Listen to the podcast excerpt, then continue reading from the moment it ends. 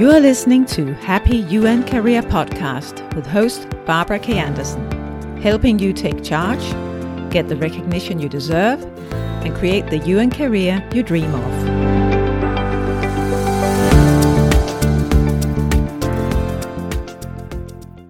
Hello, and welcome to today's episode, which is about using the end of the year to take stock and celebrate everything you did and all that you accomplished in 2020. Maybe you remember the career car analogy that I talked about in episode 3. Well, imagine that you've been driving for a while now. The traffic has been dense, and you've often had to find new routes, trying to get around big holes in the road or avoiding an accident you could see further up the road. But you've still been driving as fast as you could because it often felt like you were a bit late, and there was still a long way to go. Now you're feeling tired and in need of a break. You might be a bit concerned about the route you're taking. Is it still the best one? Are you going to be able to arrive at your destination in time? And are you still sure about your destination? So, today I want to give you an opportunity to pull over, get out of your car, and have a good long stretch. Lower your shoulders that have been sitting up around your ears for the last while. Turn and look around and behind you, and get out the map and really notice how far you've traveled and faster than you thought after all. Maybe you visited places on the way that you had not at all anticipated from the beginning. What did you learn and experience on the way? With whom? How did you cope with the challenges and problems?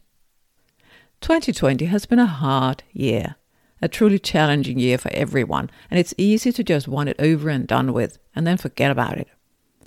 But that would be a big shame, I think. After all, many things happened that I want to remember and be mindful of. And I'm sure that's the case for you too. A lot happened in 2020, and you coped with a lot. And my guess is that some of those things you probably already forgot about. From a work perspective, working in the UN, I'm sure you still delivered a lot under different and more challenging circumstances due to the pandemic. So, this episode is about taking time to remember, acknowledge, and celebrate everything you did. All the things that went well after all.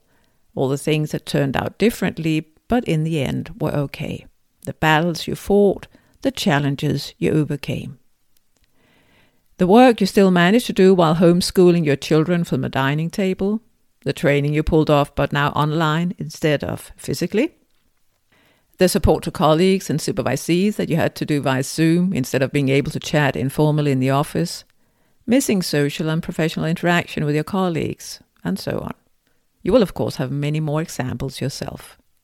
Privately, you probably had to cope with many challenging situations as well, working from home, maybe in settings that were not really conducive to focused work.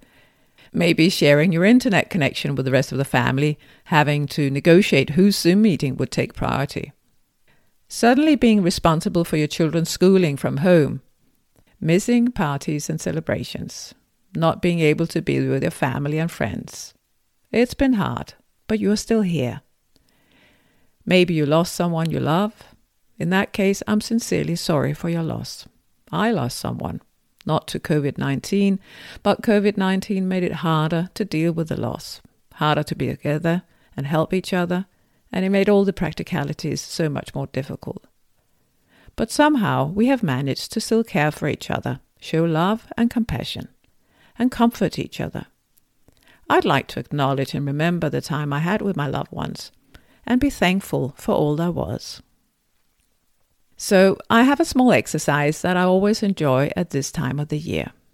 I live in Denmark in the Northern Hemisphere, where it's been cold, dark, and wet for a long time now, and we're right now just a few days past winter solstice, the shortest day of the year. Combined with being in the second wave of the pandemic, things can seem gloomy and grey right now. But one way for me to find new energy is to look back and draw inspiration and motivation from everything I lived and worked through in the past year. So, before sharing this with you, I went through the exercise myself, because I could really use a bit of a boost myself, to be honest. It was somehow extraordinary to see visually in my calendar how many months we've been living with the pandemic and how it's really not surprising that I feel drained from time to time. but it was also nice to see how many things had still happened. Personally, I managed to complete a major restructuring of my business with creation of a new website and new materials. And the fact that I started this podcast, which I'm immensely proud of, but which has also honestly meant a steep learning curve and a lot of work.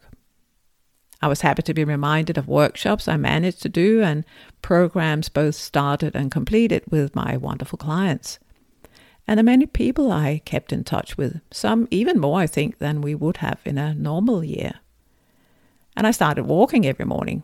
I've definitely gotten more exercise done in 2020, which is good because I think I've also eaten more. So, here is how you do the 2020 review. First, you get out your calendar. Personally, I have a hard time remembering what I did last week or last month if I don't write it down. So I keep brief notes of what I do every day in my calendar. I keep a good old physical calendar for this, but an online calendar works, of course, just as well. As I've talked about before, I really like the effect you can get from working on a whiteboard or flip chart paper on the wall. But most likely you're working from home now, so a big notepad will also do fine. Now you simply note down month by month the highlights of the tasks or projects you are working on. And then consider also noting what the biggest challenges were for each month. So, when you have an overview of the whole year, ask yourself these three questions. Firstly, what were the three best things that happened in 2020? These could be singular big achievements or the fact that you managed to do a smaller thing consecutively over a long period. And secondly, what are the three things you are most proud of from 2020? Again, these can be big or small, you decide. And thirdly, what important elements from 2020 would you like to make sure that you remember or carry with you into 2021? And lastly, what are your most important learnings from all the things you cope with, everything you did in 2020? Think about, for example, what were you capable of? Maybe you feel that you've been particularly versatile, resilient, compassionate, or patient, or something else. And are there truths you have discovered along the way about what's important for you in your work, about how you enjoy working? Why are you there? How do you work the best? Or has it become clear to you what you really don't want to do, or how you really don't want to work? Is there something you want to do more or less of in the new year? You can, of course, easily do this alone with your calendar and a notepad, but it can also be a really nice exercise to do together with your team. You can, for example, ask each of your team members to share what they feel are their own and the team's biggest contributions in 2020. Make a brief overview and share it with your team so you can celebrate your achievements in 2020 together and draw lessons you can bring with you forward. It can also be a wonderful thing to do together with your spouse or partner and your children. For work, it's good to be reminded of how much that actually happens during the year. On each individual day, we are often hurrying from one thing to the next, focusing more on what's still not ticked off on the to do list, and not quite noticing everything that we do get done, everything that goes well after all. There's a saying that we tend to overestimate what we can do in a day and underestimate what we can do in a year. And this exercise is a good reminder of that.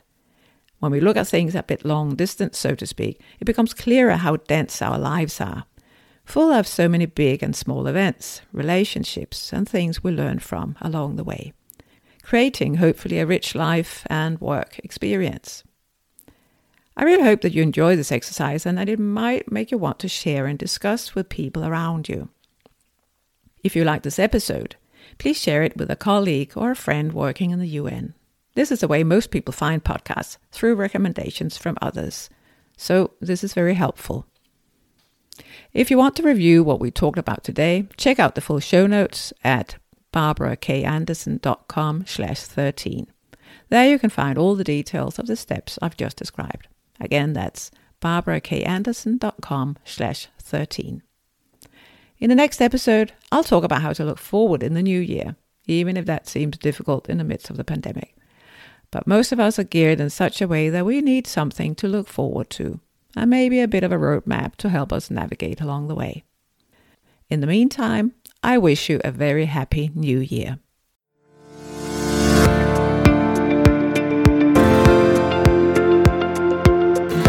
Thanks for tuning into Happy UN Career Podcast. Please leave a review about this show and share this podcast with other professionals in the UN.